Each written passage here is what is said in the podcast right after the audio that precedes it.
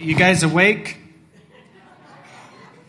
It's been a long day, I know, and there's a lot of stuff we're throwing at you.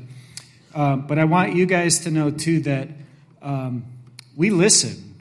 Uh, those of us working here in the administration, in the federal government, uh, we listen to the tribal leaders uh, on these panels. We also listen to you in our conversations on the side in the hallway. Um, and uh, in a little bit, we're going to listen to you in the breakout sessions.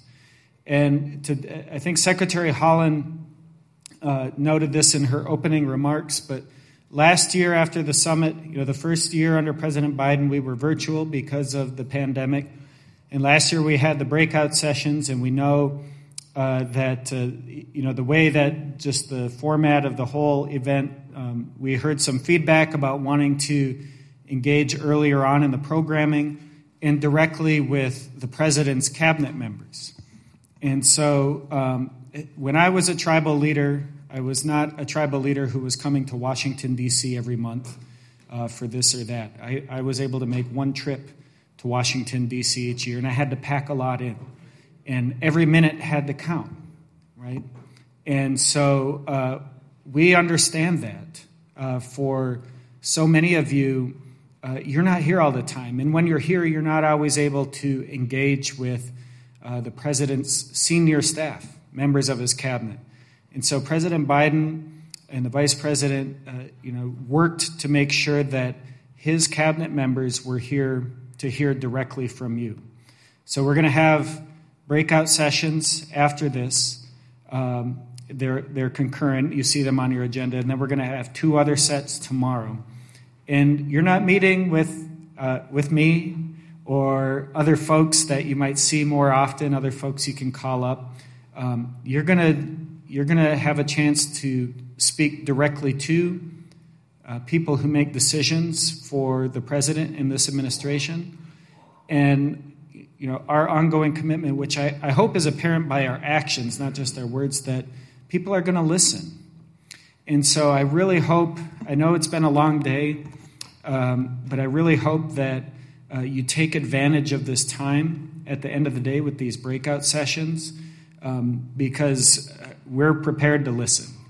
And, and I know, um, you know, on these panels, it's important to share some of the progress we've made to demonstrate again that we've listened.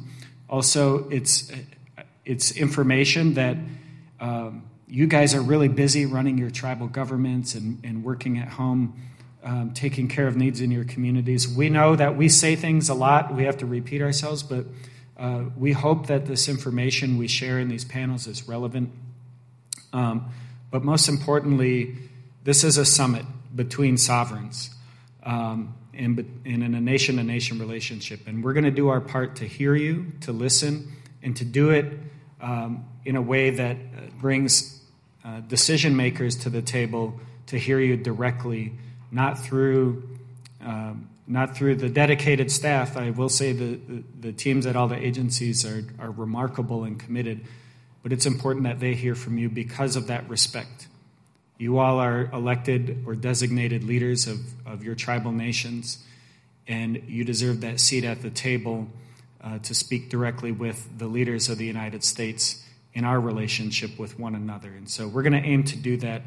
I know uh, for myself, speaking for myself, it isn't always comfortable to sit in these chairs all day long. Um, so uh, thank you, Miigwech, for doing that. Um, and uh, thank you for bearing with us. And we're going to uh, do our best to make it worth your while, those of you who, who've stayed um, and have some productive breakout sessions.